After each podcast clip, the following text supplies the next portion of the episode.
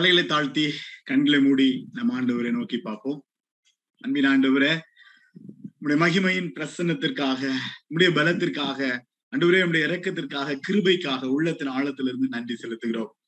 நாங்கள் நிற்பதும் நிர்மூலமாகாததும் உடைய சுத்த கிருபை தகப்பனே. இந்த நிமிடம் வரைக்கும் உயிரோடு காத்த எங்கள் நல்ல தகப்பனே, நீ நல்லவராய் ஆண்டவரே. எங்களுடைய பாடுகள், வேதனைகள், இக்கட்டுகள், கஷ்டங்கள் எல்லாவற்றின் மத்தியிலும் நீ நல்லவராய் எங்களோடு இருப்பதற்காக நன்றி செலுத்துகிறோம் ஆண்டவரே.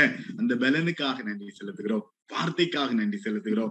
இம்மட்டும் எங்களை வழி நடத்தினீங்கப்பா ஆண்டவரே. திருச்சபையாக உம்முடைய பிள்ளைகளாக எங்களை பிரித்தெடுத்து ஆண்டவரே நீர் விசேஷமாக ஆண்டவரே நீர் எங்களை பிரகாசமாக்கி எங்களை எவ்வளவு அழகாக நேர்த்தியாக எங்களை வழி நடத்தி வந்திருக்கிறேன். நன்றி செலுத்துகிறோம். இந்த நாளிலும் ஆண்டவரே உடைய வார்த்தையை ஆண்டவரே உமையே நோக்கி கெஞ்சி நிற்கிறோம் ஐயா. என்னோடு எங்களோடு நீர் பேசும், எங்களுக்கு தேவையான மன்னாவை தாரும் தகப்பனே. மனிதனுடைய சத்தம், மனிதனுடைய எண்ணங்கள் எங்களுக்கு வேண்டாம். தேவ ஆவியானவர் என்னோடு எங்களோடு பேசும்படியாக கெஞ்சுகிறோம். இயேசுவின் நாமத்தில் ஜெபிக்கிறேன் நல்ல பிதாவே, ஆமேன், ஆமேன். ஆண்டவருடைய பரிசுத்த நாமத்துக்கு மகிமை உண்டாவதாக. இந்த நாள்ல மீண்டும் திருச்சபையாக நம்ம எல்லாரும் இணைந்து நிற்க ஆண்டவர் கொடுத்த இந்த பெரிய பாக்கியத்திற்காக ஆண்டவருக்கு நன்றி செலுத்துகிறேன். ஆஹ் சவாலான சூழ்நிலைகள், ஒருவேளை நீங்க வந்து இப்போ நான் எங்க உட்கார்ந்துருக்கிறேங்கிறது உங்களுக்கு தெரியும். ஸோ கொஞ்சம் யோசிக்கலாம். ஆஹ் சர்ச்சில் அப்படின்னு ஒரு சிலருக்கு தெரியும், ஒரு சிலருக்கு தெரிஞ்சிருக்காதுன்னு நினைக்கிறேன். சிங்கையில இன்னமும் ஒரு புதிய சூழ்நிலை நம்ம சந்திச்சிருக்கிறோம். ஆகவே மீண்டும் ஒரு பழைய நிலைமைக்கு இணையத்தில் மாத்திரம் அப்படிங்கிற ஒரு சூழ்நிலைகளை வந்திருக்கிறோம். ஆனாலும் கர்த்தர் நல்லவர். இந்த ஒரு வார்த்தையை தான் நான் மீண்டும் மீண்டுமாக சொல்லிக்கொண்டே இருக்கிறேன். மீண்டும் மீண்டும் அதைத்தான் உங்க மத்தியில தியானிக்கவும் உங்கள் மத்தியில பகிர்ந்து கொள்ளவும் நான் விரும்புகிறேன். கர்த்தர் நல்லவர், ரைட்? சோ நம்முடைய நூத்தி பத்தொன்பதாம் சங்கீதத்துல வந்து நம்ம தொடர்ந்து கற்றுக்கொண்டு இருக்கிறோம். இந்த நாள்ல உங்க மத்தியில வைக்க போகிற ஒரு முக்கியமான கருத்து வந்து ஆறாம் வசனத்துல சொல்லப்பட்ட பகுதி, அதனுடைய பின்பகுதி தான் முக்கியமா இன்னைக்கு நம்ம தியானிக்க போகிறோம். நான் உம்முடைய கற்பனைகள் எல்லாம் கண்ணோக்கும் பொழுது வெட்கப்பட்டு போவதில்லை. ஆஹ் நான் அப்படியே யோசித்து பாக்குறேன். போன வருடம் இதே காலகட்டம் ஆஹ் ஒவ்வொருத்தரும் சந்திச்ச கடினமான நேரங்கள். ஆஹ் அந்த ஜூன் மாதம் தான் இல்லை இல்லைன்னு தியானிச்சோம். அதெல்லாம் அப்படியே என்ன சொல்றது, அந்த அந்த எண்ணங்கள்லாம் வந்து போய்கிட்டு இருக்கிறது. திருப்பியும் அப்படிப்பட்ட ஒரு சூழ்நிலையாங்கிற பயம் இருக்கு. ஆனால் கர்த்தர் நல்லவர், அது ஒண்ணுதான் மனசு சொல்லிக்கிட்டே இருக்கிறது, ரைட்? சோ இந்த நாள்ல அவரை அந்த கற்பனையிலெல்லாம் நான் கண்ணோக்கும் பொழுது, இந்த வேத வசனத்தை நான் ஆழமாக கண்ணோக்கும் பொழுது நான் வெட்கப்பட்டு போவதில்லை. சங்கீதக்காரனுடைய அனுபவம் இது. நூத்தி பத்தொன்பதாம் சங்கீதம் படிக்க படிக்க படிக்க படிக்க அதனுடைய ஆழம் அப்படிங்கிறது வந்து ரொம்பவே ஆழமான ஒரு சூழ்நிலை. ஆஹ் நான் ரொம்ப புரிஞ்சுக்கிட்டது என்ன அப்படின்னா, பலருடைய அனுபவத்துல, பலருடைய தனி மனித அனுபவத்துல அவங்க உணர்ந்து கொண்ட ஒரு ஆழமான ஒரு காரியம் என்ன அப்படின்னா, புயலில் இது ஒரு புகலிடமாக காணப்பட்டிருக்கிறது. வாழ்க்கை புயல்ல இந்த சங்கீதம் வந்து ஒரு புகலிடமாக இருந்திருக்கிறது. பல சூழ்நிலைகள்ல தைரியமா சொல்ல முடியும், பலருடைய தனி மனித அனுபவத்துல அது உண்மையாக இருந்திருக்கிறது. இதனுடைய ஆழம் தியானிக்க தியானிக்க தியானிக்க நெருங்கி வர வர வர வர எப்படிப்பட்ட புயல் மத்தியிலும் அது ஒரு புகலிடமாகவே அது காணப்பட்டிருக்கிறது. இதுதான் இன்றைக்கு உங்களுடைய என்னுடைய அனுபவமாகவும் அது இருக்கிறது. ஆண்டவருக்கு நன்றி செலுத்துவோம், ரைட்? சோ இந்த உன்னத மன்னா அப்படின்னு சொல்லும் பொழுது நான் வேகமா ரீகேப் பண்ணிடுறேன். இஸ்ரவேலர் ஆகிய நீங்களும் நானும் பிழைத்திருக்கும்படி, நம்ம நன்றா இருக்கும்படி, நம்மளுடைய சந்ததி நல்லா இருக்கும்படிதான் இந்த கட்டளைகளும் இந்த கற்பனைகளும் நமக்கு கொடுக்கப்பட்டுச்சு. அதை நம்ம உணர்றதுக்கு கர்த்தர் நமக்கு கிருபை கொடுத்தார். சோ நம்ம ரொம்ப என்ன சொல்லுது, இந்த சங்கீதத்தினுடைய தொடர்புகள் நம்ம எல்லாருக்கும் தெரியும். ஒன்றாம் சங்கீதத்துல இருந்து தொடர்ந்து படித்தது, அவன் செய்வதெல்லாம் வாய்க்கும், கண்களை தெளிவிக்கிறதா இருக்கிறது. ஏன்னா ஞானம் இதை கற்றுக்கொள்ள கற்றுக்கொள்ள இந்த ஞானம் நமக்குள்ள உருவாகிறது, கண்களை தெளிவிக்கிறதா இருக்கிறது. மாத்திரம் இல்ல, இந்த வேதத்தின்படி நடக்கிற உத்தம மார்க்கத்தார் பாக்கியவான்கள். இதை இந்த ஒரு கான்செப்டுக்குள்ள கடந்து போகிற ஒரு அனுபவத்தை ஒரு தனி மனிதன் பெற்றுக்கொண்டா எப்படிப்பட்ட புயலிலும் இந்த உத்தம மார்க்கத்தார் வந்து பாக்கியவான்களாகத்தான் இருக்க முடியும். அதுதான் சங்கீதம் நூத்தி பத்தொன்பது நமக்கு கற்றுக் கொடுக்கிறது. அதே கான்செப்ட்ல தொடர்ந்து நம்ம வந்து கற்றுக்கொள்வோம். இதுவரைக்கும் கற்றுக்கொண்ட செய்திகள் அப்படின்னு பார்க்கும் பொழுது, இது உங்களுடைய ஞாபகப்படுத்துகிறதுக்காக சொல்றேன். இந்த உண்மை அப்படின்னு சொல்லும்போது மன்னாவதான் எடுத்துக்கிட்டோம். அது நம்மளை தொடர்ந்து காத்து கொள்கிறது. ஆஹ் அனுகூலமான மன்னான்னு கற்றுக்கொண்டோம். ஆஹ் நம்ம பிழைத்து சேவிப்பதற்காக அது நம்மளை ஆதரித்திர ஆதரித்திரலும் தகுவாக்கும்னு கற்றுக்கொண்டோம். ஆறுதல் தரும், ஆற்றலுடையது, ஆளுகை செய்யும் என்று கற்றுக்கொண்டோம்.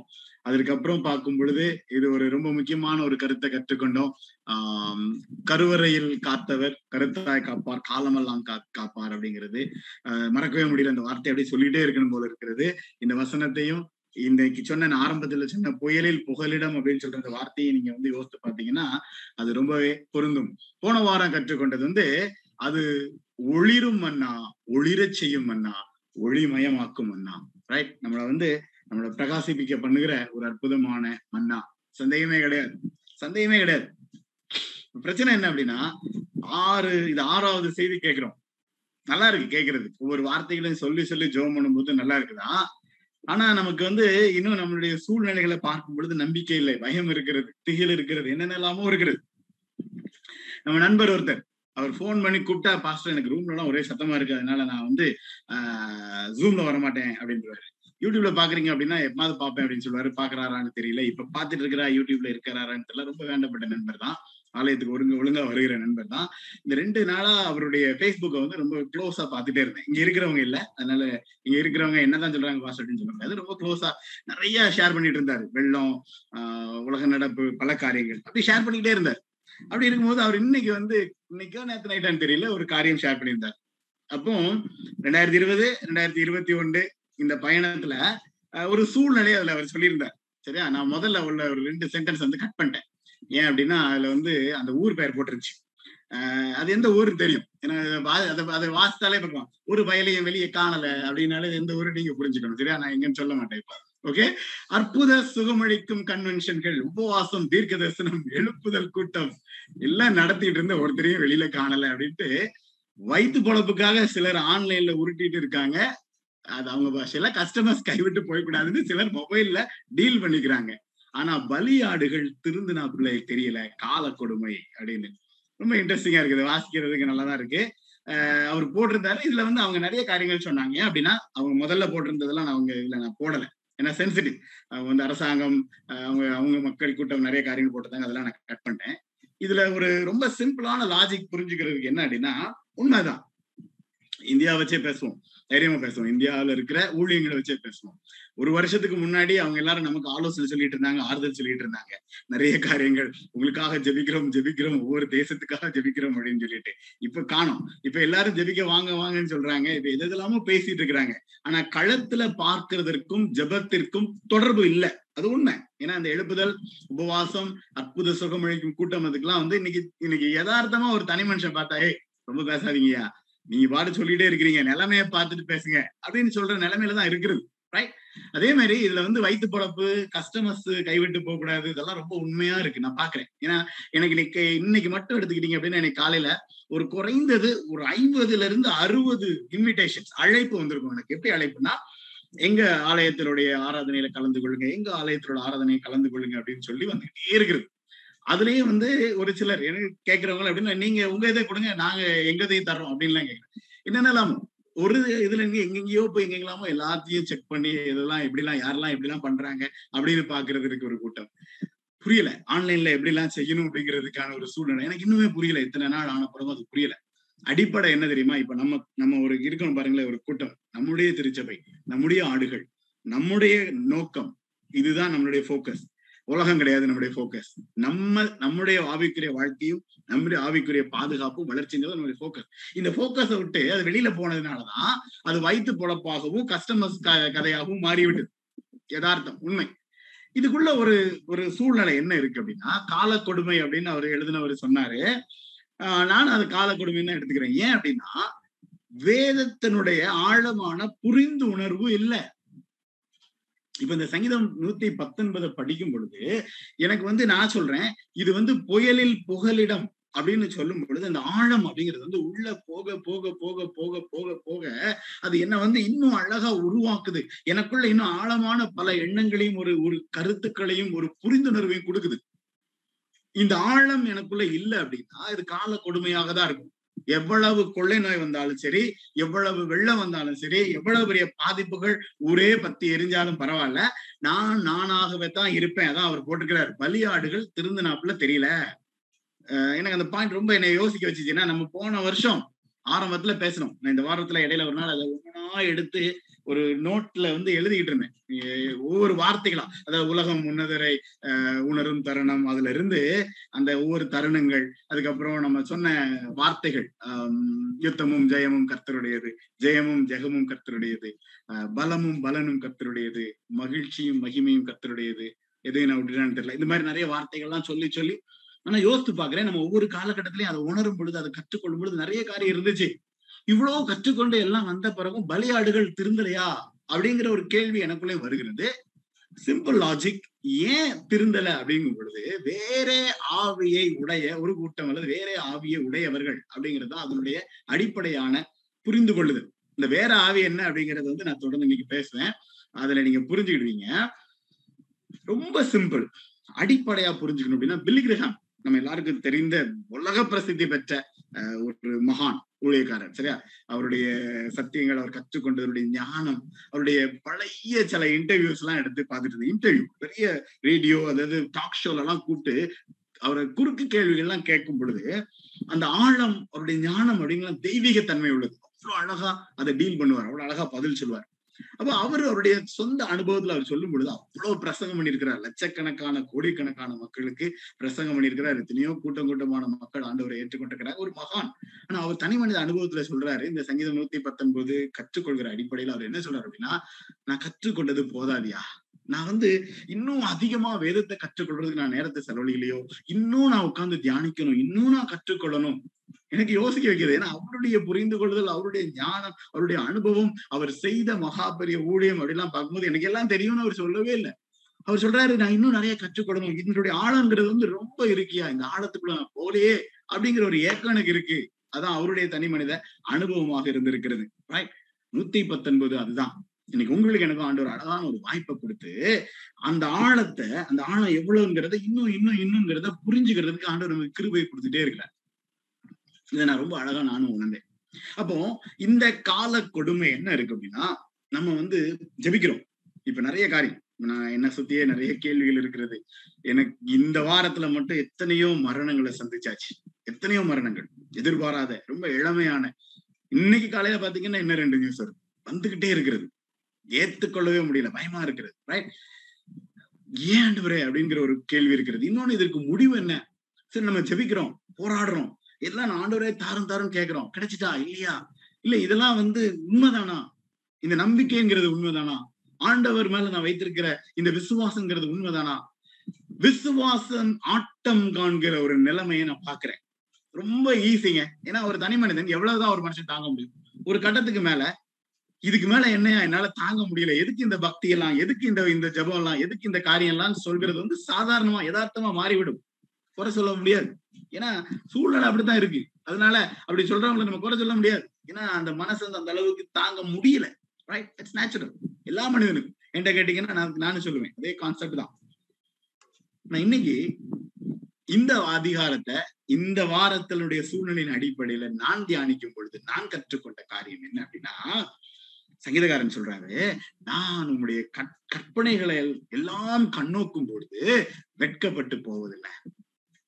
இந்த சங்கீதத்துல இதே நூத்தி பத்தொன்பதுல ஆண்டவரே நான் வெட்கப்பட்டு போகாதபடி என் இருதயம் உமது பிரமாணங்களில் உத்தமமா இருக்க கடவுதுன்னு ஜெபிக்கிறாரு. நம்பிக்கையோட சொல்றாரு, இந்த கற்பனைகளை நான் கண்ணோக்கும் பொழுது, அதான் நம்ம ஆரம்பத்திலே சொல்லிட்டோம், கண்ணோக்கி கண் திறக்கப்படும் தருணம்னு நம்ம ஆரம்பத்துல சொல்லிட்டு இருக்கிறோம். அப்ப இந்த கண் திறக்கப்படும் தருணம்னு சொல்லும் பொழுது தெளிவான புரிந்து கொள்ளுதல் என்ன அப்படின்னா, நான் வெட்கப்பட்டு போவதில்லை. நான் எங்கேயோ போய் நின்று இழந்து ஒண்ணுமில்லாம அல்லது நான் வெட்கப்பட்டு நான் ஆண்டவரை நம்பினையா, அதனால நான் வெட்கப்பட்டு போனேன், அதனால நான் எனக்கு எல்லாம் போச்சு அப்படின்னு சொல்கிற நிலைமை வராது. தனி மனிதனுக்கு நிச்சயமா வர்றதற்கு வாய்ப்பே இல்லை. இத நான் புரியணும், நான் உணரணும். ரொம்ப கஷ்டம், ஏன்னா இன்னைக்கு ஒவ்வொருத்தரும் சந்திக்கிற சூழ்நிலைகளை பார்க்கும் பொழுது நம்மகிட்ட வார்த்தைகள் இல்லை. ஆஹ் சொல்லலாம்னு நினைக்கிறேன், கோச்சிக்க மாட்டாருன்னு நினைக்கிறேன். கேசவன் மத்தியில இருக்கிறாரு, அவருக்காக விசேஷமா ஜெபம் பண்ணணும். நேற்று ரெண்டு நாளா அவரோடு பேசி இருக்கும்போது நிறைய நேரங்கள்ல எல்லாருக்கும் தெரியும், ஒரு பெரிய இழப்பை சந்திச்சிருக்கிறாரு. இளவு இளமையான அந்த வயதுல வார்த்தை இல்ல, பதில் இல்ல. என்ன ஆண்டவரே அப்படின்னு கேட்டா என்ன சொல்ல முடியும் அப்படின்னு. ஆனா ஒரே ஒரு காரியத்தை ஆண்டவர் ஞாபகப்படுத்துறாரு, கற்றுக் கொடுக்கிறாரு. என்ன அப்படின்னா, மகனே கர்த்தர் நல்லவர்னு சொல்லு, கர்த்தர் நல்லவர்னு சொல்லு. எப்படி ஆண்டவரே ஒரு கேசவன்ட்ட போய் நான் கர்த்தர் நல்லவருங்கிற இந்த கான்செப்டை இப்ப சொல்றது, ஆனா ஆண்டவர் கற்றுக் கொடுக்கிறது நீ அதை சொல்லு அதை சொல்லு. ஏன்னா நான் தீமை செய்ய மாட்டேன், நான் தப்பு செய்ய மாட்டேன், நான் தவறான முடிவு நான் எடுக்க மாட்டேன். இதுதான் கேசவனுக்கு நான் சொல்ல முடியும். ஆனா என்கிட்ட என்கிட்ட கேட்டீங்கன்னா மனித தன்மையில என்கிட்ட வார்த்தை இல்ல, வார்த்தைகள் இல்ல, ரைட்? ஆனா சங்கீதக்காரன் சொல்லும் பொழுது இந்த கற்பனைகளை கண்ணோக்கும் பொழுது வெட்கப்பட்டு போவதில்லை. அதே மாதிரி அவர் கெஞ்சிறாரு ஆண்டவர்கிட்ட, ஆண்டவரே இந்த நம்பிக்கை விருதாவாய் போக என்னை வெட்கத்திற்கு உட்படுத்தாதே. அப்போ நான் அதை நம்புறதற்கு நான் அழைக்கப்பட்டிருக்கிறேன், நம்புறதற்கு நான் அழைக்கப்பட்டிருக்கிறேன். ஏன்னா ஆஹ் என்னுடைய அழைப்பு அதுதான், என்ன ஆண்டவர் தவறு செய்ய மாட்டார் என்பதை நம்புவதற்கு நான் அழைக்கப்பட்டிருக்கிறேன். அப்ப கேட்கலாம், இவ்வளவு கடினமான மரணங்களை சந்திச்சுட்டு இருக்கிறோமே ஏன் ஆண்டவரே அப்படின்னு கேட்கலாம், சரியா? ஆனா ஆண்டவர் சொல்றாரு நான் நல்லவர், அவருடைய சித்தத்தை தான் அவர் செஞ்சிருக்கிறார், அவருடைய வேலை அவருடைய திட்டம் அதைத்தான் அவர் செஞ்சிருக்கிறார், அவர் தவறு செய்யல. ரொம்ப கடினமான ரொம்ப கடினமான சத்தியம். அதுக்கு வந்து அந்த புரிந்து கொள்ளுதல்ங்கிறது வந்து வேணும். மனிதனுடைய தவறுகள்னால நடந்திருக்கிறதுக்கு வாய்ப்பு இருக்கிறது, பட் ஸ்டில் ஆண்டவர் நல்லவர், ஒண்ணுதான் நான் புரிஞ்சுக்கிட்டேன். அப்போ நான் என்ன கண்ணோட்டத்தோடு பாக்குறேன் அப்படின்னா, இந்த போராட்டத்தோடு தான் இந்த இந்த இந்த வசனங்களை நான் தியானிக்கிறேன்.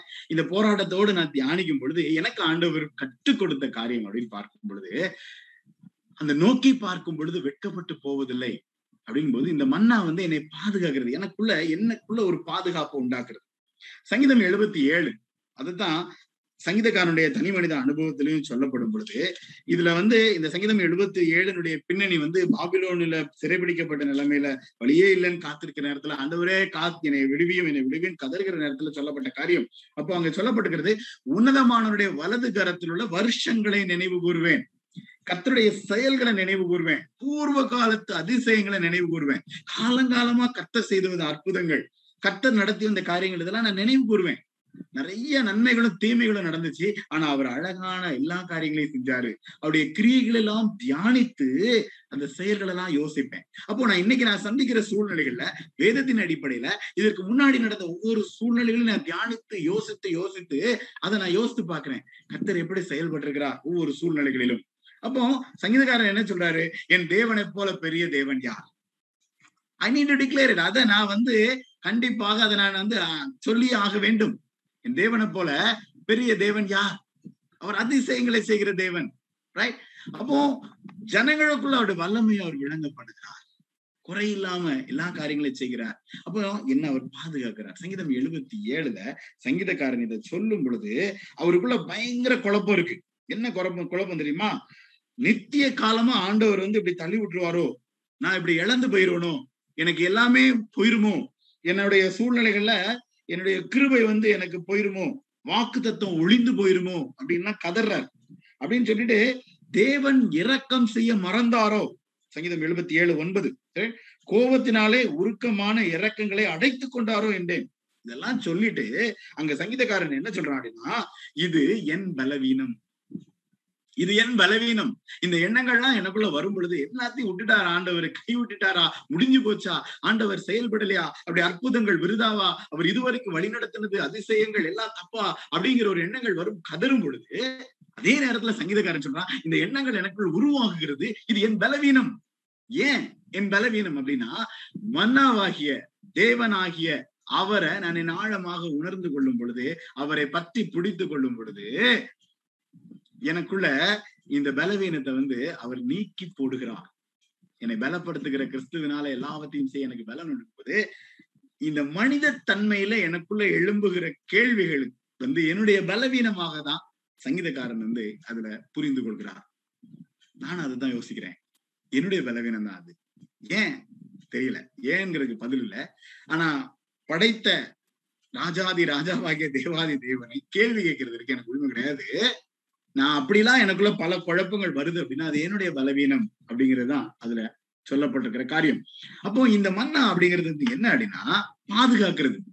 சுற்றிலும் சூழ்நிலைகள் பயங்கரமாக இருக்கும் பொழுதும் அது என்ன வந்து பாதுகாக்கிறது. எப்படி அப்படின்னு பாத்தீங்கன்னா, தானியேலுடைய புஸ்தகம் பன்னிரெண்டாம் அதிகாரத்துல பாருங்க, தானியேலுக்கு சொல்லப்படும் பொழுது மிகாவேல் வந்து அவருக்கு வெளிப்படுத்தி அவர் சொல்லும் பொழுது, அந்த ஞானவான்கள் ஆகாய மண்டலத்தின் ஒளியை போல அநேகரை நீதி கொள்வது நட்சத்திரங்களும் என்றென்றைக்கும் சதா காலங்களிலும் பிரகாசிப்பார்கள். அதனால தானியேல் ஆகிய நீயோவென்றால் முடிவு காலம் மட்டும் இந்த வார்த்தைகளை புதை பொருளாக வைத்து வைத்து நீ இதை வந்து தியானிச்சு வச்சுக்கோ. கடைசி காலத்துல மக்கள் ஓடி ஓடி ஆராய்ந்து பார்ப்பாங்க, அறிவு பெருகி போகும் இல்லைன்னுவாங்க, இந்த நம்பிக்கையெல்லாம் வீண் அப்படின்பாங்க. இன்னைக்கு நிறைய பேர் அதான் சொல்றாங்க, சரியா? கற்றுக்கொண்டவன்னு சொல்றாங்க, ஐயா கடவுளான நான் எதுக்கு ஏன் நம்பணும், இன்னும் இது என்ன இருக்கு, இதை நம்பி என்ன பண்றது, நான் எவ்வளவு இழந்துட்டேன், ஏன் நம்பணும், இதெல்லாம் வீண். சூழ்நிலைகளை பார்க்கும் பொழுது பயங்கரமான கடினமான வேதனைகளும் பாடுகளும் எரிகிற சூழ்நிலை பார்க்கும் பொழுது எதற்கு இந்த நம்பிக்கை, எதற்கு இப்படிப்பட்ட காரியம், நான் ஏன் ஜபம் பண்ணணும், நான் ஏன் வந்து ஆண்டோட்ட போய் நிக்கணும், நான் ஏன் தொழுது கொள்ள வேண்டும். சாதாரணமா போராடுகிற தனி மனிதனுக்குள்ள இந்த எண்ணங்கள் சாதாரணமா எழுகிறது யதார்த்தம். மனோதத்துவ ரீதியில அவங்கள குறை சொல்லவே முடியாது. ஆனா தானியேலுக்கு கொடுக்கப்பட்டது அறிவு பெருத்து போகும், இப்படிப்பட்ட சூழ்நிலைகள் உருவாகும். ஆனா நீ வார்த்தைய புதை பொருளா வைத்து வைத்து இதை இதை கவனமா நீ வச்சுக்கோயா, சொன்னதெல்லாம் நடக்கும். நான் வாக்குத்தத்தம் பண்ணேன்னா பண்ணதுதான், நான் கற்றுக் கொடுத்தேன்னா கற்றுக் கொடுத்ததை, நான் சொல்றேன் நான் செய்வேன்னு சொன்னா செய்வேன், இது உண்டு அப்படின்னு சொல்லி அந்த இடத்துல தானியேல் ஆண்டவர் பாதுகாக்கிறாங்க. அப்படிதான் பார்த்தேன். நம்ம இயேசுவின் நண்பர்கள் இயேசுவின் நண்பர்கள் இயேசுவின் நண்பர்கள் நம்ம அறைகூவல் அப்படி சொல்லிக்கிட்டே இருக்கிறோம். அந்த பதினைந்தாம் யோவான் பதினைந்தாம் அதிகாரத்துல பார்க்கும் பொழுதும் தன் சிநேகிதனுக்காக ஜீவனை கொடுக்கிற அன்பிலும் அதிகமானது அன்பு ஒரு இடத்துல இருக்குல்ல. நான் சொல்றதை நீங்க செஞ்சீங்கன்னா சிநேகிதரா இருப்பீர்கள் அப்படின்னு சொல்லும் பொழுது அந்த சிநேகிதர்ங்கிற அந்த ஒரு கனெக்ஷன் ஆண்டவர் உருவாக்குறது. என்னுடைய அடிப்படை என்ன அப்படின்னா, என்னையே ஆண்டவர் பாதுகாக்கிறார், அவருக்குள் என்னை பாதுகாக்கிறார். பவுல் இதை சொல்லும் பொழுது எனக்கு வந்து சாவு எனக்கு ஆதாயம் சொல்லிடுவார், எனக்கு வாழ்க்கையில என்ன வந்தாலும் பரவாயில்லையா, எனக்கு என் ஆண்டவர் தான் அப்படின்னு சொல்ற ஒரு ஒரு நிலைமைக்கு அவர் அவர் டிக்ளேர் பண்ணிடுவார் பவுல். ரொம்ப ஆழமாக பின்பற்றும் பொழுது இந்த சிநேகிதன் அப்படிங்கிற ஒரு சூழ்நிலையில பார்க்கும் பொழுது என்ன வந்தாலும் எப்படிப்பட்ட சூழ்நிலையாக இருந்தாலும் இயேசு என் சிநேகிதர், இயேசு நல்லவர், இயேசு என்னோடு இருக்கிறார், இயேசு என்னை கைவிட மாட்டார் சொல்ற வார்த்தைகளை நான் சொல்லிட்டே தான் இருப்பேன். எனக்கு அந்த தைரியம் இருக்கு, எனக்கு அந்த நம்பிக்கை இருக்கு. சங்கீதக்காரனுடைய அனுபவம் தான் புயலில் புகலிடம். இந்த கற்பனைகளை நான் கண்ணோக்கும் பொழுது நான் வெட்கப்பட்டு போவதில்லை. நான் ஒருவேளை இழந்திருக்கலாம், என்னுடைய இழப்புக்கு வந்து ஈடு இணையே கிடையாது, வேற ரீப்ளேஸ்மெண்ட் கிடையாது. நான் இழந்து போயிட்டேன், அதனால எனக்கு இன்னொன்னு கொடுக்க முடியாது, கொடுக்க முடியாது. என் இழப்பு இழப்பு தான், என்னுடைய இழப்புங்கிறது வந்து தாங்கனா ஒன்றுதான். ஆனால் அதன் மத்தியில என் ஆண்டவர் நல்லவர். ரொம்ப கஷ்டம் இது சொல்றதுக்கு, நல்லா இருக்கும் பிரசங்கம் பண்றதுக்கு அதோட நல்லா இருக்கும். என் ஆண்டவர் நல்லவர். இந்த வேற ஆவியை உடையவன் அப்படின்னு நான் சொன்ன பாருங்க, அதை சொல்றதற்கு அப்படி தனிப்பட்ட விதத்துல ஒரு ஆவி தேவைப்படுகிறது, எல்லாராலையும் சொல்ல முடியாது.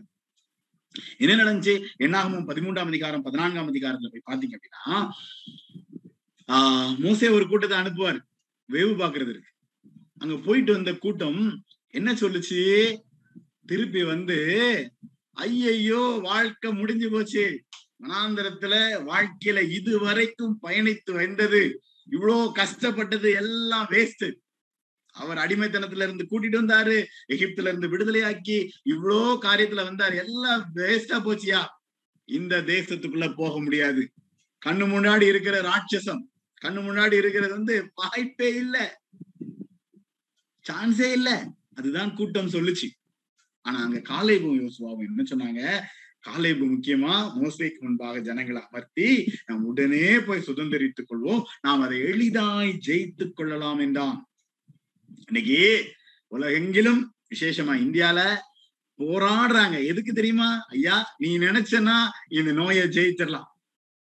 ஒருத்தர் ரோட்ல கபடி விளையாண்டுட்டு இருக்காரு இப்போ, ரைட், நீ நினைச்சனா இந்த நோயை நீ ஜெயிச்சிடலாம். எப்போ நீ வீட்டை பூட்டிட்டு உள்ள உட்காந்துக்கோயா, நீ இந்த நேரத்துல இது எளிதாய் ஜெயிச்சிடலாம், நீ ஞானமா இருந்தனா ஜெயிச்சிடலாம். ஐயா தமிழ்நாட்டினுடைய அவல எல்லாமே இன்னைக்கு வந்து இது நோயின் தாக்கத்துல அவங்க கூட போறாங்க பாருங்க, கேர் டேக்கர்ஸ் கூட போறவங்களுக்கு தான் அதிகமா பரவுதான், அதுலயும் அவர்களில் மரணம் ஏற்படுகிறது. ரொம்ப யோசிக்க வேண்டிய விஷயம், ரைட். ஆனா எளிதாய் ஜெயித்திடலாம், எளிதாய் ஜெயித்திடலாம் அப்படின்னு சொல்றது வந்து அந்த நம்பிக்கை. முன்னாடி இருக்கிற ராட்சதர்களை பார்க்காம ஆண்டவரை கண்ணோக்குகிற அனுபவம். காலேபு அதுதான் சொன்னான். அதே காலேபு குறித்து சொல்லும் பொழுது என்ன ஏன்னா பதினான்காம் அதிகாரத்துல சொல்லப்பட்ட வாக்கியம் தான், என் தாசனாகிய காலேபு வேற ஆவியை உடையவனா இருக்கிறபடினால் உத்தமமா என்னை பின்பற்றி வந்தபடினாலும் அவன் போய் வந்த தேசத்துல அவனை சேர பண்ணுவேன், அவன் சந்ததியார் அவனை சுதந்திரித்துக் கொள்வார்கள், வாக்கு தத்தமானது அவனுக்கு அவனுடைய வாழ்க்கையில் நிறைவேறும். எப்போ? வேற ஆவியை உடையவனா இருக்கிறபடினால். இது ஜோக் கிடையாது. இந்த வேற ஆவி உடைய இருக்கிறதுக்கு ரொம்ப தேவையானது வந்து தைரியம். ராட்சசரை பார்த்தாலும் அந்த ராட்சசரை பார்க்காம ஆண்டவரை நோக்கி பார்க்கிற தைரியம். இன்னைக்கு நம்மளை சுத்தி இருக்கிற உலகமே திருப்பி போட்டிருக்கிற கொள்ளை நோயை பார்க்காம அதற்கு மேல இருக்கிற மகிமையுள்ள வல்லமையுள்ள தேவாதி தேவனை நோக்கி பார்க்கிற தைரியம்.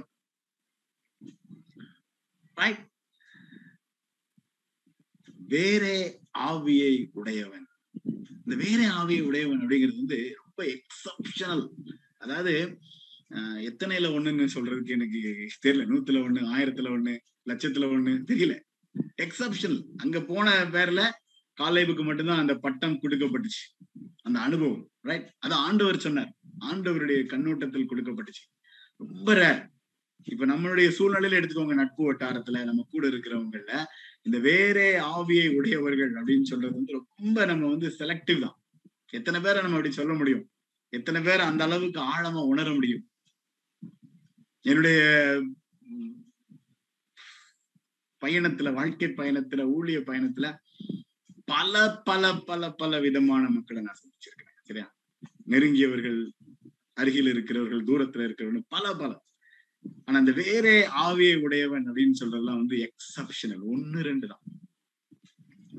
ஆஹ் நான் வந்து ஆவிக்குரிய நியாய தீர்ப்பை கொடுக்கல, தனி மனித உறவின் அடிப்படையில் சொல்றேன். இந்த வாரத்துல ரொம்ப ஒரு நெருங்கிய நண்பர் ஒருத்தரை இழந்தேன், இந்த வாரத்தின் ஆரம்பத்துல. ரைட்? போன வாரத்துல இவரோட என்னோட ஃபேஸ்புக் பாத்தீங்கன்னா தெரியும், நிறைய பேர் பார்த்திருப்பீங்க. எனக்கு ரொம்ப நெருங்கிய ஒரு நண்பர், இருபது ஆண்டு கால நட்புல இருந்தவர், என்னோட கொஞ்சம் சீனியர், ஆஹ் இந்த கொள்ளை நோயில வந்து இறந்து போனாரு. ஆஹ் அந்த வார்த்தையை என்ன தைரியமா சொல்ல முடியும் அவரை பார்க்கும் பொழுது, வேற ஆவியை உடையவர் அப்படின்னு. ரொம்ப வித்தியாசமான குணநலன். எத்தனையோ நண்பர்கள் இருக்காங்க, ஆனா இந்த நண்பர் அப்படின்னு சொல்லும் பொழுது, அவருடைய குணநலன் அப்படின்னு சொல்லும் பொழுது எக்ஸப்ஷனல். அதுக்கு அதுக்கு விளக்கம் கொடுக்க முடியாது. ஏன்னா அவ்வளவு அந்த குணாதிசைகள்ல அவ்வளவு நல்லவர். இப்ப இல்ல, அவர் உலகத்தை விட்டு போயிட்டாரு. அவ்வளவு அது அது சொல்றதுக்கு விவரிப்பதற்கு இல்லை. ரைட்? அப்போ மனிதனாகிய நம்மளே ஒரு தனிநபர் அவ்வளவு உணர முடியும் என்றால், என் சிநேகிதன் அப்படின்னு சொல்லி என்ன ஆண்டவர் பார்க்கும் பொழுது, என் தாசன் ஆகிய நம்ம பேரை போட்டு வேற ஆவிய உடையவன்னு சொல்லணும். அப்படி சொல்றதற்கு ஆண்டவர் பாதுகாக்கிறார் நம்மள. நீ வந்து விசுவாசத்தை விட்டு உன்னுடைய ஆவிக்குரிய வாழ் பாதையில உன்னுடைய ஆவிக்குரிய தரத்தை விட்டு நீ வழி விலகிறாத. நீ கற்றுக்கொண்ட வேத வசனத்தின் அடிப்படையில நிலைத்திருக்க கற்றுக்கொள், சூழ்நிலைகளை பார்க்காதேன்னு சொல்லி கற்றுக் கொடுக்கிறார், பாதுகாக்கிறார். இந்த மன்னா என்னை பாதுகாக்கும். அதனாலதான் வெட்கப்பட்டு போவதே கிடையாது. அது மாத்திரம் இல்ல, சங்கீதக்காரன் ஜெபம் பண்ணும் பொழுது என்ன சொல்றாருன்னா, நான் வெட்கப்பட்டு போகாதபடி இந்த இருதயத்துல, இருதயம் வந்து உமது பிரமாணங்களில் உத்தமமா இருக்க கடவுது. அது அவருடைய ஜெபமா இருக்கிறது. நான் வந்து இந்த அனுபவம் எனக்குள்ள வேணும் ஆண்டவரே, இதே நிலைமையில நான் வந்து உருவாக வேண்டும். இந்த நான் உத்தமம் அப்படின்னு சொல்றது என்ன அப்படின்னா, கபடட்ட உத்தம இஸ்ரவேலன் அப்படின்னு யாரை பார்த்து ஆண்டவர் சொன்னாரு? நத்தானுவேலை பார்த்து சொன்னாரு.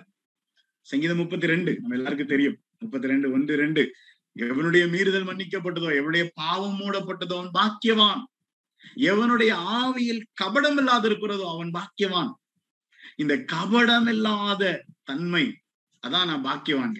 அந்த நிலையை நான் அடையணும். எனக்குள்ள கபடுகள், எனக்குள்ள ஒரு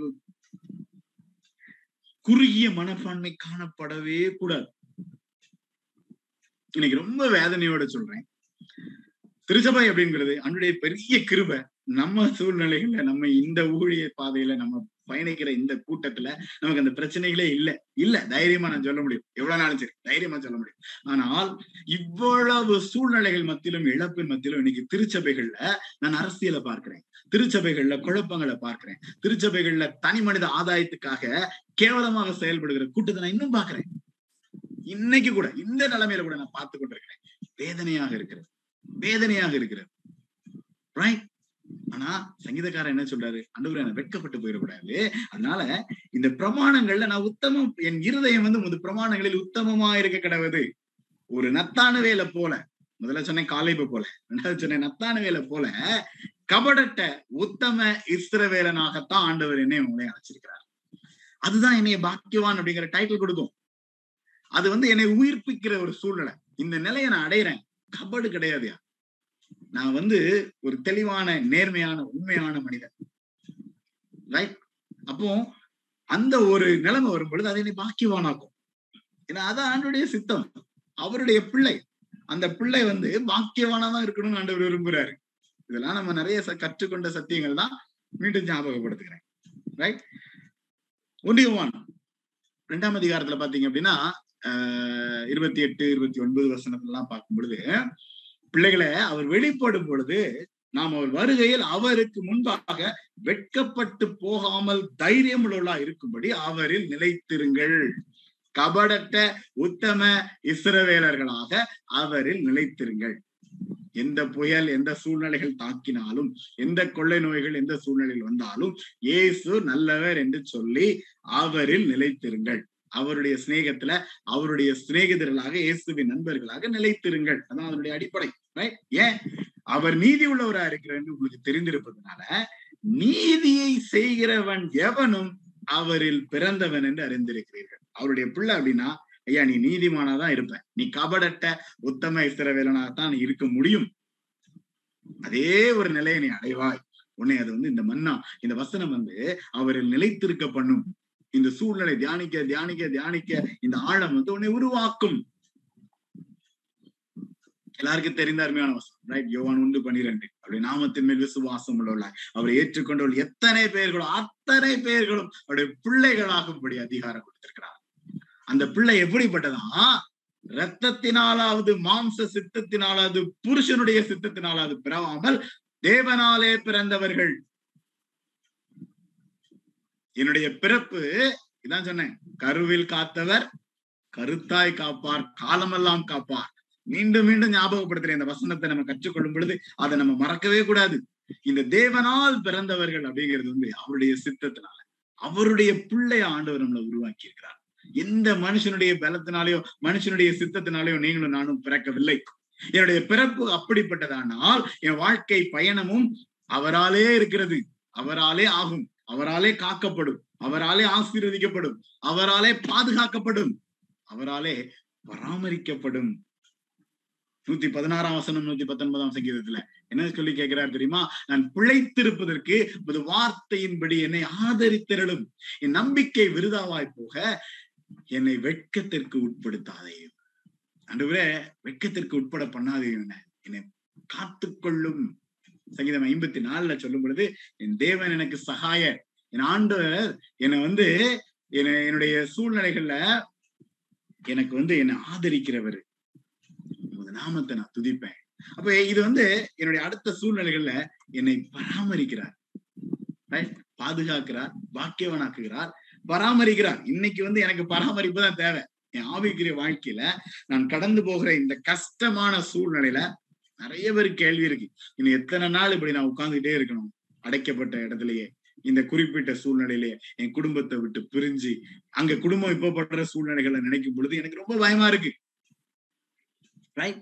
ஆனா ரொம்ப தெளிவா சொல்லுகிறது சங்கீதம் ஐம்பத்தி நான்கு ஏழு, அவர் எல்லா நெருக்கத்தையும் நீக்கி என்னை விடுவித்தார். ஒரு வித்தியாசத்தை நான் பாக்குறேன்.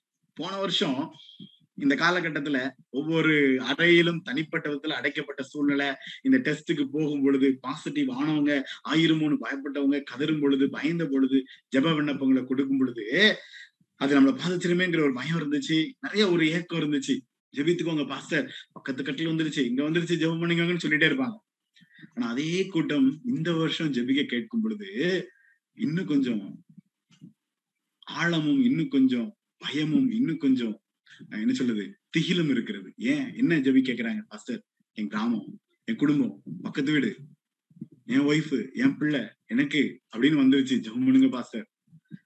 அந்த வேகம் வந்து போன வருஷத்தை காட்டிலும் அந்த பாரம் வந்து அந்த அழுத்தம் வந்து அதிகமா இருக்கு. என்னால புரிஞ்சு கொள்ள முடியுது. எனக்கு வந்தா பரவாயில்ல, என் குடும்பத்துக்கு வந்துடக்கூடாது அப்படிங்கிற நோக்கம். வெளியில வெளிநாட்டு வாழ்க்கை எல்லாருடைய நிலைமையும் அதுதான் எனக்கு நல்லாவே தெரியும். பதட்டத்தை பாக்குறேன். போன வருஷத்தை காட்டிலும் இப்ப இருக்கிற ஜப விண்ணப்பங்கள்ல நான் ஒரு பதட்டத்தை பாக்குறேன். உண்மை உண்மை பதட்டம் கண்டிப்பா வரும், நினைச்சா கூட போக முடியாது அப்படிங்கிற சூழ்நிலையில. ஆனா என்னுடைய எல்லா நெருக்கத்தையும் நீக்கி என்னை விடுவித்தார் அப்படின் பொழுது இந்த வார்த்தை வந்து என்னை பராமரிக்கும், பாதுகாக்கும், என் குடும்பத்தை பாதுகாக்கும். என் தேவன் எனக்கு சகாயர், என் ஆத்மாவை ஆதரிக்கிறோடு இருக்கிறாரு, என்னை வெட்கத்திற்கு உட்பட பண்ணாதையும். ஆண்டவரே, நான் வெட்கி போய் நின்ற கூடாது. நான் நம்பினேன், நான் நம்பின ஆண்டவர் என்னை கைவிட்டாருன்னு சொல்லி நான் நிக்க கூடாது ஆண்டவரே. ரோமர் ஐந்தாம் அதிகாரம் என்ன சொல்கிறது? இந்த பரீட்சை அல்லது இந்த வேதனைகள், இந்த சூழ்நிலைகள் இதெல்லாம் நம்மளை கடந்து வரும் பொழுது நமக்கு அருளப்பட்ட பரிசுத்த ஆவியினாலே தேவ அன்பு நம்முடைய இருதயத்துல ஊற்றப்பட்டிருக்கிறதுனால அந்த நம்பிக்கை நம்மை வெட்கப்படுத்தாது. அந்திமருடைய தீர்மானத்தின்படி அழைக்கப்பட்டவர்களாய் தேவனிடத்தில் அன்புகிறவர்களுக்கு சகலமும் நன்மைக்கு ஏதுவாக நடக்கிறது. கிறிஸ்துவின் அன்பை விட்டு நம்மை பிரிப்பவன் யார்? தைரியமா சொல்றதுக்கு தான் நான் அழைக்கப்பட்டிருக்கிறேன். அந்த வார்த்தை என்னை பராமரிக்கும், என்னை பாதுகாக்கும், என் குடும்பத்தை பாதுகாக்கும், சூழ்நிலைகளை பாதுகாக்கும். வெட்கப்படுவதில்லை. அதே ரோமர் ஒன் ஒன்பது முப்பத்தி மூன்று பாருங்க, அவரிடத்தில் விசுவாசமா இருப்பவன் எவனோ அவன் வெட்கப்படுவது இல்லை. ஒன்று பேதுரு ரெண்டு ஆறு. உங்க முன்னாடி வெளியேறப்பட்ட இந்த மூளைக்கல்ல வைக்கிறேன், அதன் மேல் விசுவாசமா இருக்கிறவன் வெட்கப்படுவதில்லை என்று வேதம் சொல்கிறது. நான் நம்பும் கர்த்தர், நான் நிற்கும் கண்மலை ஆகிய என்னுடைய கர்த்தர் என்னை கைவிட மாட்டார். ஒருவேளை இழப்புக்கு என்ன பாஸ்டர் பதில்? அவர் கைவிட மாட்டார். ஏதோ ஒரு நோக்கம் இருக்கிறது, ஏதோ ஒரு சித்தம் இருக்கிறது. அந்த இழப்பின் மத்தியிலையும் கர்த்தருடைய சித்தம் அப்படிங்கிறது உள்ள இருக்கிறதுங்கிறது தான் ஆண்டவர் கற்றுக் கொடுக்கிறார். ஏற்றுக்கொள்ள முடியாது. ஆனா வேதத்தை நான் புரிந்து கொள்ளும் பொழுது, நான் கண்ணோக்கி பார்க்கும் பொழுது ஆண்டவர் அப்படித்தான் வழி நடத்துகிறார். அது மேல் விசுவாசமா இருக்கிறவன் வெட்கப்படுவதில்லை. ஒருவேளை இன்னைக்கு அது ரொம்ப பாரமா அழுத்தமா இருக்கு, ஆனா அவர் தவறு செய்கிறவர் இல்லை அப்படிங்கிறத ஆண்டவர் கற்றுக் கொடுப்பார், உணர்த்துவார். அப்போ இந்த மன்னா என்னை பாதுகாக்கும், என்னை பாக்கியவானாக்கும், என்னை பராமரிக்கும். நான் என்ன இதுல இந்த ஃப்ளோ நான் என்ன கற்றுக்கொண்டேன் அப்படின்னா, எனக்குள்ள அந்த ஆழமான ஒரு விசுவாசத்தை நான் ஆண்டவரை தேடும் பொழுது எனக்கு அது கிடைக்கப்படுகிறது, அந்த பலன் கிடைக்கப்படுகிறது. நான் அடிக்கடி சொல்ற அதே கருத்து தான். ஒருத்தர் மிக கஷ்டமான சூழ்நிலையில ஒருத்தர் போகும் பொழுது அந்த இடத்துல அவங்களுக்கு தேவையான பலத்தை ஆண்டவர் கொடுப்பார். நமக்கு தெரியாது, நமக்கு தலைமைக்கு பார்க்கும்போது நமக்கு ஐயோன்னு இருக்கும். ஆனா அவர்கள் அதை சந்திப்பதற்கு தேவையான பலனை ஆண்டவர் அழகா கொடுப்பார். நான் ஒவ்வொரு நேரம் ஜெபிக்கும் போதுதான் கஷ்டத்தின் வழியா ஒரு ஒருத்தர் கடந்து போறாருன்னா அவருக்காக நான் ஜெபிக்கிற ஒரே காரியம் அதுதான், அந்த சூழ்நிலையை சந்திப்பதற்கு தேவையான கிருபையும் இரக்கத்தையும் சமாதானத்தையும் தாருமாண்டவரே. அதுதான் என்னுடைய ஜெபமா இருக்கும். ரைட், எடுத்து போடும்ல, அதை சந்திக்கும் பொழுது அதை எப்படி செய்யணும் அந்த ஞானத்தையும் பலனையும் கிருபையும் கூட ஆண்டவரேன்னு சொல்லிதான் ஜெபம் பண்ணும். அதேதான் நிறைய நேரங்களை உணர்ந்திருக்கிறேன். ஆண்டவர் அவர்களை ஒவ்வொருவரையும் பலப்படுத்துகிறதையும் உணர்ந்திருக்கிறேன். அப்போ இந்த இந்த ஃப்ளோவை பாத்தீங்க அப்படின்னா, என்ன வந்து என்னுடைய தனிப்பட்ட ஆவிக்குரிய வாழ்க்கையை வந்து ஆண்டவர் பாதுகாத்து என்னை பாக்கியவானாக்கி என்னை பராமரிக்கிறார். நான் வந்து அவருடைய பிள்ளை. இந்த டைட்டில் வந்து என்னை விட்டு போயிடக்கூடாது. என்னை ரொம்ப அழகா பாதுகாக்கிறார், அந்த சந்தேகமே கிடையாது.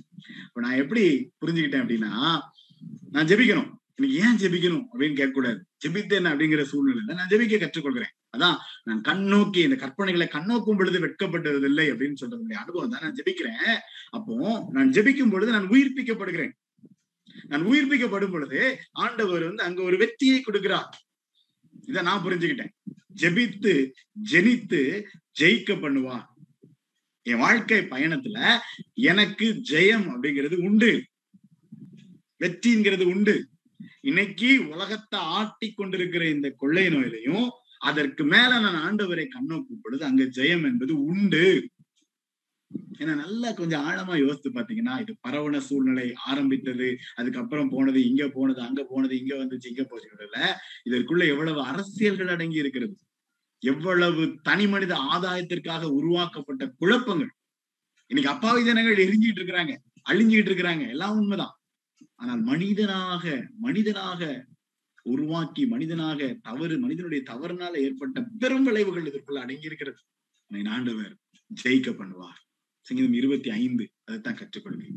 ஆண்டவரே, என் ஆத்மாவை உம்மிடத்துல உயர்த்துகிறேன், நான் உம்மை நம்பி இருக்கிறேன், வெட்கப்பட்டு போகாதபடி செய்யும், உம்மை நோக்கி காத்திருக்கிற ஒருவரும் வெட்கப்பட்டு போகாதபடி செய்யும். ரைட்? சில வார்த்தைகள் மூணு புள்ளி வச்சுட்டேன் அப்படின்னா சங்கீதக்காரன் கொஞ்சம் கோபமா அதுல சொல்லுவாரு, எனக்கு எதிராக இருக்கிற துர் துர் துர் சில துர் ஆலோசனை பண்றவங்க எல்லாருக்கும் வெட்கப்பட்டு போகட்டும் அப்படின்பாரு அவர் கொஞ்சம் கோபத்துல. அதெல்லாம் நான் சொல்ல விரும்பல, எல்லாரும் நல்லா இருங்க ஏன்னு நான் சொல்றேன். ரைட்? உங்களுடைய வழிகள் எனக்கு தெரிவியும், உங்களுடைய பாதைகளை எனக்கு போதித்தரலும், உங்களுடைய சத்தியத்துல என்னை நடத்தி என்னை போதித்தரலும், நீரே ரட்சிப்பு தேவன், உம்மை நோக்கி நாள் முழுவதும் காத்திருக்கிறேன். அனுபவம் அதுதான். நூத்தி பத்தொன்பது ஆறாம் வசனத்தின் அடிப்படையில பார்க்கும் பொழுது, நான் நம்முடைய கற்பனைகளை கண்ணோக்கும் பொழுது வெட்கப்பட்டு போவதில்லை. நாள் முழுவதும் ரட்சிப்பின் தேவனை உம்மை நோக்கி நாள் முழுவதும் காத்திருக்கிறேன். தகப்பனே, எனக்கு கிருபையை கொடுங்க, எனக்கு இரக்கத்தை கொடுங்க, பலனை கொடுங்க, பாதுகாப்பை கொடுங்க. சொல்லிக்கிட்டே இருக்கலாம் சொல்லிக்கிட்டே இருக்கலாம் நம்ம கற்றுக்கொண்ட பல பல பல வசனங்கள், எத்தனையோ சூழ்நிலைகள். ஏசாயா முப்பதாம் அதிகாரத்தின் அடிப்படையில பார்க்கும் பொழுது, முப்பது பதினெட்டு அங்க சொல்லப்பட்ட சூழ்நிலையை பார்க்கும் பொழுது, உனக்கு இறங்கும்படி கத்த காத்திருப்பார், உன்மேல் மனதுருகும்படி எழுந்திருப்பார், கத்தர் நீதி செய்கிற தேவன், அவரை அவருக்கு காத்திருக்கிற அனைவரும் பாக்கியவான்கள். இது உண்மை, இது உண்மை. நான் மரண இருளின் பள்ளத்தாக்கிலே நடந்தாலும் பொல்லாப்புக்கு பயப்படேன். மரணமே எனக்குள்ள சூழ்நிலைகள்ல இருந்தாலும் நான் பயப்பட போறதில்லை. ஏன்னா என் ஆண்டவர் எனக்கு தீமை செய்ய மாட்டார். என் ஆண்டவர் என்னை காத்துக்கொள்ள, என் குடும்பத்தை காத்துக்கொள்ள, என்னை பாதுகாக்க வல்லமை உள்ளவர். உம்மை நோக்கி நாள் முழுவதும் காத்திருக்கிறேன். இங்க ஒரு பெரிய பிரச்சனை இருக்கு. என்ன அப்படின்னா, இந்த நாள் முழுவதும் காத்திருக்கிறதுங்கிறதுல வந்து நம்ம காத்து இருக்கிறது இல்ல. நம்ம ஜெபிக்கிறோம் ஜெபிக்கிறோம் ஜெபிக்கிறோம்னு சொல்லிட்டு நம்ம நம்மள நம்ம நம்ம நம்மளே ஏமாத்திக்கிட்டு இருக்கிறோம் நிறைய நேரங்கள்ல. போன வாரம் வெள்ளிக்கிழமை ஒருத்தர் சொன்னாரு, நான் யாரையோ பார்க்கணும், ஆஹ் ஜெபிச்சுட்டேனே உங்களுக்காக ஜெபிக்கிறேன், இந்த உங்களுக்காக ஜெபிக்கிறேன் அப்படின்னு சொல்லும் போது எனக்குலாம் ரொம்ப பயமா இருக்கும். ஏன்னா எவ்வளவு நேரம் எடுத்து நம்ம ஜெபிக்கிறோம்னு ரொம்ப ஈஸியா சொல்லிடுவோம். But we don't do it நிறைய நேரங்கள்ல. அதேதான் நாள் முழுவதும் காத்திருக்கிற அனுபவம் அப்படிங்கிறது வந்து தனி மனிதனா இரவும் பகலும் கர்த்தருடைய வேதத்துல தியானமா இருக்கிற அப்படிங்கிறது வந்து அநேகருக்கு இல்லாமலே போய்கொண்டிருக்கிறது. இந்த வேறே ஆவியை உடையவனாக ஆண்டவர் என்னை அழைத்திருக்கிறார். ஒரு காலைவ போல ஆண்டவர் என்னை பார்த்து சொல்லணும், என் தாசன் வேறே ஆவிய உடையவன். இந்த வேற ஆவிய உடையவன் அப்படிங்கும் போது, இஸ்ரவேலோ கர்த்தராலே நித்திய ரட்சிப்பினால் ரட்சிக்கப்படுவான், எந்தெண்டைக்கும் உள்ள சதா காலங்களிலும் வெட்கப்படாமலும் கலங்காமலும் இருப்பீர்கள். வெட்கப்பட போறதும் இல்ல, கலங்க போறதும் இல்லை. இன்னைக்கு நம்ம எல்லாரும் கலங்கி போய்தான் இருக்கோம். எனக்குள்ள அது வேற ஆவி இருக்கும் பொழுது, நான் எனக்கு முன்பதாக இருக்கிற ராட்சசனை நான் பார்க்க மாட்டேன். நான் கண்ணோக்கி பார்க்கிறது என்னுடைய ஆண்டவரை. ராட்சசனை பார்த்தேன் அப்படின்னா நான் கலங்கதான் செய்யணும். அந்த ராட்சசனை பார்த்தேன்னா மீதிப்பட்டு நான் வெட்கப்பட்டு போயிட வேண்டியதான். எனக்கு முன்னதாக இருக்கிற ராட்சசனை பார்ப்பதற்கு நான் அழைக்கப்படவில்லை. ஏன்? என்னுடைய ஆண்டவர் அகிலத்தையும் படைத்த தேவாதி தேவன் வல்லமையுள்ளவர். அப்போ நான் அவரை கண்ணோக்கி பார்க்கும் பொழுது அவர் என்னை ஆசீர்வதிக்க வல்லமை உள்ளவர். மாத்திரம் இல்ல, நான் வெட்கப்படாமலும் கலங்காமலும் இருக்கிற ஒரு அனுபவத்தை எனக்கு ஆண்டவர் கொடுக்கிறார். ஆண்டுடைய பிள்ளைகளா அவருடைய சமூகத்துல நம்ம ஒப்பு கொடுப்போம். ஆண்டவரே, கலங்காமலும் வெட்கப்படாமலும் இருக்கிற அந்த அனுபவத்தை எனக்கு தாங்க தகப்பனே. கண்ணோக்கி கை கொண்டு காத்திருந்து காத்துக்கொண்டு கண் திறக்கப்படும் தருணம். உடைய வேதத்தை நேசிக்கிறவர்களுக்கு மிகுந்த சமாதானம் உண்டு, அவர்களுக்கு இடரல் இல்லை, அவர்கள் வெட்கப்பட்டு போவதில்லை. அப்போ நான் கண்ணோக்கி பார்க்கும் பொழுது இந்த வசனத்தை கை கொள்றதுக்கு நான் அழைக்கப்படுகிறேன். நான் காத்திருக்கும் பொழுது என்னுடைய விசுவாசத்தை காத்துக்கொள்ள நான் அழைக்கப்படுகிறேன். காத்திருக்க வேண்டியது இருக்கிறது, ரொம்பவே காத்திருக்க வேண்டியது இருக்கிறது. இதன் மத்தியில எனக்குள்ள தேவைங்கிறது வந்து நான் தைரியமாக அவருடைய சமூகத்துல நிற்கணும். இந்த காத்திருக்கும் தருணம் அப்படிங்கிறது வந்து ராட்சசத்துல பார்க்க கூடாது. ஒரு காலேபு, ஒரு கூட்டமே சொல்லுச்சு அவ்வளவுதான் முடிஞ்சு போச்சு சொன்னார். நோ, நம்ம எளிதாக ஜெயித்து கொள்ளலாம். ஆண்டவரை நோக்கி பார்ப்போம். கண் திறக்கப்படும் தருணம். தலையில தாழ்த்துவோம், கண்களை மூடுவோம், ஆண்டவரை நோக்கி பார்ப்போம். ஒரு நிமிடம் அமைதியா, நீங்க எந்த இடத்துல இருந்தாலும் சரி, நீங்க யாரா இருந்தாலும் சரி, தலைகளை தாட்டி கண்களை மூடி ஆண்டவரை நோக்கி பார்த்து உங்க உள்ளத்துல இருக்கிற அந்த குமுறலை, அந்த பாரத்தை, அந்த வேதனைய ஆண்டவருக்கு தெரியப்படுத்துங்க. பயமா இருக்கலாம், தீயிலா இருக்கலாம், வியாதியா இருக்கலாம், குடும்பத்தினருடைய பாதுகாப்பா இருக்கலாம், மன அழுத்தமா இருக்கலாம், சுகவீனமா இருக்கலாம், தாங்க முடியல ஆண்டவரே, என்னால ஏற்றுக்கொள்ள முடியல, சந்தித்த மரணங்களை என்னால புரிந்து கொள்ள முடியல, உலகங்களில் நடக்கிற தீங்குகளை என்னால கிரகித்துக் கொள்ள முடியல. இந்த அழுத்தங்கள், பாரங்கள், குமுறல்கள் கண்ணோக்கி பார்ப்போம். ஏன்னா இந்த கற்பனைகளை நான் கண்ணோக்கும் பொழுது நான் வெட்கப்பட்டு போவதில்லை. இந்த வேதத்தை நான் நேசிக்கும் பொழுது எனக்கு மிகுந்த சமாதானம் உண்டு, எனக்கு இடரல் கிடையாது. நம்புவது ரொம்ப கஷ்டம், ஏற்றுக்கொள்வது அதோட கஷ்டம். காலேப் என்னுடைய தாசன் வேற ஆவிய உடையன், ஒரு நத்தானுவேல் கபடட்ட உத்தம இஸ்ரவேலன், தானியேலுடைய வாழ்க்கை ஜெயமாக இருந்துச்சு. இதெல்லாம் உண்மை. சங்கீதக்காரன் அதான் சொல்றாரு, இந்த அனுபவங்கள்லாம் உண்மை. இன்னைக்கு எனக்கும் இதே அனுபவங்கள் உண்டு. ஆண்டவரே எனக்கு சுகத்தை கொடுங்க, ஆண்டவரே என்னோட வேதனையில எனக்கு உங்களுடைய கிருபையை கொடுங்க, என்னை தாங்குங்கன்னு சொல்லி ஆண்டவர்கிட்ட கேட்பேன். அன்பின் ஆண்டவரே, நீர் எங்களை நேசிக்கிறீர், அதை எங்களால புரிந்து கொள்ள முடிகிறது. இந்த வார்த்தையை தியானிக்க தியானிக்க தியானிக்க உம்மண்டையில நெருங்கி வந்து நிற்க, உம்முடைய சிநேகிதர்களாக, உம்மை நம்பி இருக்கிற உம்முடைய பிள்ளைகளாக, உமால் பிறந்த உம்முடைய சித்தத்தினால் உருவாக்கப்பட்ட உம்முடைய அன்பின் குழந்தைகளாக, உம்முடைய கைக்குள்ளாக அடங்கினவர்களாக உம்முடைய பாதப்படியில வந்து நிற்கிறோம் சுவாமி. எங்களை நீர் தேற்றுகிறதற்காக, எங்களை நீர் பலப்படுத்துகிறதற்காக நன்றி சுவாமி. தகப்பனே, நீர் எங்களை பாதுகாத்து பாக்கியவானாக்கி எங்களை நீர் பராமரிக்கிறீர் என்பதை நான் உணர்கிறோம் ஐயா. உணர்வற்ற தன்மையை எங்களை விட்டு நீக்கி போடும். சங்கீதக்காரன் இதே சங்கீதத்துல சொல்கிற அதே அனுபவம் தான். ஆண்டவரே, உம்மை நேசிக்கும்படி, உம்மை பின்பற்றும்படி என்னை உணர்வுள்ளவனாக்கும். எனக்கு அந்த உணர்வை கொடுங்க தகப்பனே, எங்களுக்கு அந்த உணர்வை கொடுங்க. நீங்க அருகில் இருக்கிறீங்கிற உணர்வை கொடுங்க தகப்பனே. சத்துருவானவர் கொண்டு வருகிற தடைகள், பாரங்கள், வியாதிகள், உபத்திரவங்கள், அழுத்தங்கள், அதனால ஆண்டவரே உம்மை விட்டு பின்வாங்குகிற, உம்மை விட்டு ஆண்டவரே விலகி போகிற எண்ணங்களை எங்களை விட்டு எடுத்து போடுங்க ஆண்டவரே. உம்மை நோக்கி கதறி கெஞ்சி நிற்கும் பொழுது நீர் எங்களை உயிர்ப்பிக்கிறவர், நீர் எங்களை ஜெயம் பெற செய்கிற தேவன் சுவாமி. ஜெயமுள்ள வாழ்க்கையை கொடுக்க வல்லமை உள்ளவர், உயர்ந்தடைக்கிறதுல வைப்பேன் என்று சொன்ன தேவன், நீர் அப்படியே செய்கிற தேவன் என்பதை நாங்கள் விசுவாசிக்கிறோம். நாள் முழுவதும் உடைய பாதப்படியில தியானித்து காத்து இருக்கிறோம் ஐயா. ஆண்டவரே, என்னுடைய சூழ்நிலைகள் எங்களுக்கு சாதகமா இல்ல, இன்னும் இன்னும் நினைக்கும் பொழுது இழப்புகளை, வேதனைகளை, பாரங்களை, குழப்பங்களை சந்தித்துக் கொண்டே இருக்கிறோம். ஆனா நம்பிக்கையோடு உடைய பாதப்படியில அமர்ந்து காத்திருக்கிறோம் ஐயா. அமெரிக்கையும் நம்பிக்கையுமே உங்களுடைய பலனா இருக்கும்னு சொன்னது போல தேவரீர் உங்களுடைய சமூகத்துல இருக்கிற ஒவ்வொரு உள்ளங்களையும் நீ பலப்படுத்தும்படி, வசனத்தின்படி உயிர்ப்பிக்கும்படி, ஜெயத்தை கட்டளையிடும்படி உங்களுடைய கரத்துல ஒப்புக் கொடுக்கிறேன் சுவாமி. எல்லா விதமான அழுத்தங்களையும், பாரங்களையும், வேதனைகளையும், வியாதிகளையும், உபத்திரவங்களையும், பயங்களையும் இயேசுவின் நாமத்தினாலே தேவன் நீக்கி போடும்படியா பரிசுத்த பாதத்துல தாழ்த்தி ஒப்புக் கொடுக்கிறோம். இயேசுவின் நாமத்தில் ஜெபிக்கிறேன் நல்ல பிதாவே, ஆமென்.